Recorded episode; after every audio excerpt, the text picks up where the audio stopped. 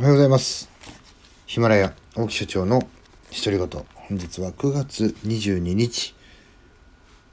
火曜日でございます。連休最終日で、えーございます、えー今日2回目のですね、配信。まあね、できる人の条件は能力のある人より機嫌のいい人。まあこれにね、ちょっと付随したような話。まああね、またかよと思うかもしれないですけども、アンガーマネジメントについてちょっと話をさせていただきたいと思います。私はですね、アンガーマネジメントファシリテーターとして、えー活動を始めました。まだね、えー新米先生で、えー誰かの表に立って、えー話すと言ったら、社内でね、ちょっと研修したぐらいなんですけども、まあ今日はですね、この機嫌のいい人は、まあ怒らないということですね。で、えー以前ですね、YouTube でもヒマラヤでもね、コアビリーフという話をさせていただきました。えーコアというのはですね、核になるもの。その人にとって核となる考え方と言ったら分かりやすいでしょうか。えービリーフというのはあ信じているものですね。その人の中の価値観とか常識、えー普通、まあ、これはあくまでその人の中のですね、でね、あのこのアンガーマネジメントを難しくする一つの要素を要素としまして、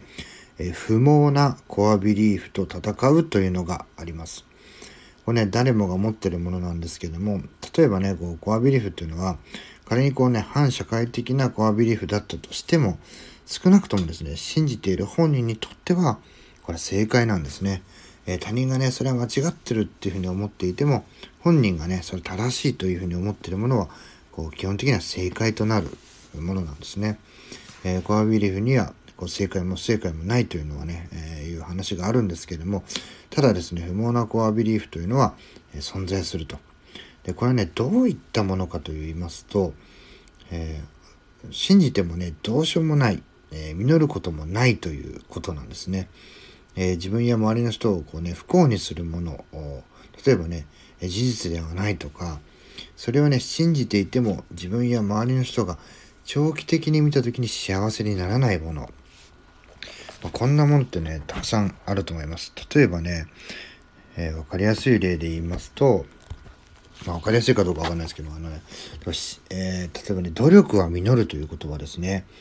えーこのね努力は実る、えー子供の頃からねこう成功するためには努力が必要でこう努力すればね必ず実るものだから努力しなさいっていうふうにね教わってきた人は多いんじゃないでしょうか。まあね僕もそういうようなね教わり方っていうのをしてきました。でねこれはですね一見真実とか事実のようでもあるんですけれども残念ながらですね事実ではないこともあると。つまりね努力は実ることもあれば実らないこともあるというのが、えー事実真実なんですね、まあ、こういうことでですねこう一見自分たちが正しいと思っていることでもそれがね深く掘り下げてみたり体験実体験とかをしてみるとねそうじゃないものもあるんだというね、えー事実が出てきます、まあ、こういうですねこう信じていても実らないものとか事実ではないものっていうのはですね不毛なあコアビリフ、まあ、そういったものをねこうちょっと直していくというかね見直していくっていう必要があるよと、まあ、努力は実るというねあまりにもこう強く持っていた場合自分をね強く責めるかあるいはね社会を恨むと努力していたのに報われなかったじゃないかとかね。誰々のせいだとかね、えーまあ、そういうねあの真実ではないこと。これはね努力するしないっていうのは自分で決めて、えーやることですので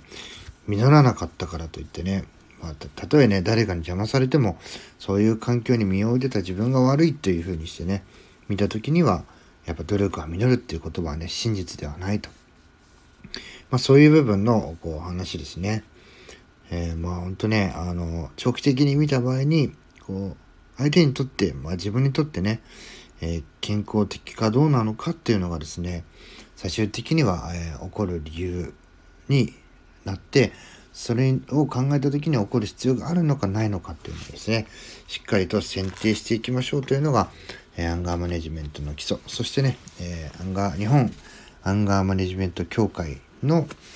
理念というのがですねこう怒りの連鎖を断ち切ろうということになっていますので、